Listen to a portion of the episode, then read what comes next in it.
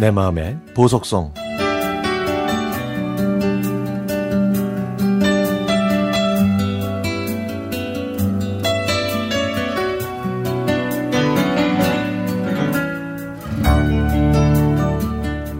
얼마 전 일이었습니다. 작은 아이와 텔레비전을 보고 있는데 평소에 저에게 많은 도움을 줬던 분이 다급하게 전화를 거셨습니다. 그분의 아들이 대학교에서 회계에 관한 일을 하려고 하고 있는데 일이 어려워서 회계를 전공한 제 둘째에게 도와달라는 부탁을 해달라고 했습니다. 아들이 이 일을 처리 못하면 사직서를 내야 한다면서 저에게 간곡히 부탁을 하더라고요. 자식 자랑이 남다르고 제가 힘들고 어려울 때 도움을 많이 주셨던 분이라 저는 작은 아이에게 사정사정해서 간신히 허락을 받았습니다. 엄마, 저 이틀 후에는 와야 돼요.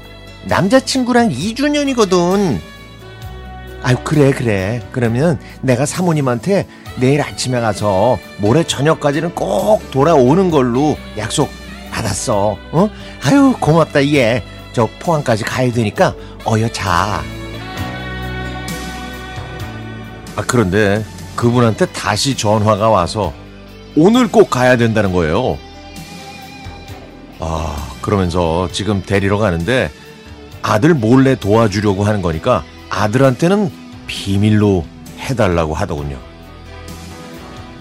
어쩔 도리 없이 저는 투덜대는 작은 아이를 어르고 얼러서 짐을 싸게 했죠.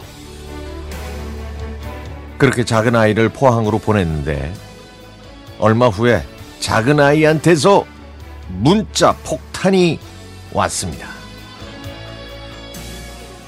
일이 꼬여서 그 아들이 그 사실을 알게 되는 바람에 난리가 났다고. 결국 저는 작은 아이의 화풀이를 듣다가 날이 샜고 작은 아이는 다음날 혼자 집으로 돌아왔습니다. 아이는 오자마자 방문을 걸어 잠그고는 밖으로 나오지 않았죠. 제가 그렇게 사과했는데도 방문은 절대 열리지 않았습니다. 아침상을 차려도 점심을 차려도 물을 문 앞에 놔도 마시지 않고 그대로 놔두더군요. 아유, 엄마가 잘못했어. 응? 그럴 줄 알았으면 안 보냈지. 미안하다, 미안해. 응? 화 풀고 뭐라도 먹자. 그분은 자식을 위해서 날 데려갔지만 엄마는 뭐냐고. 으, 말도 하기 싫으니까 내 방에 들어오지 마.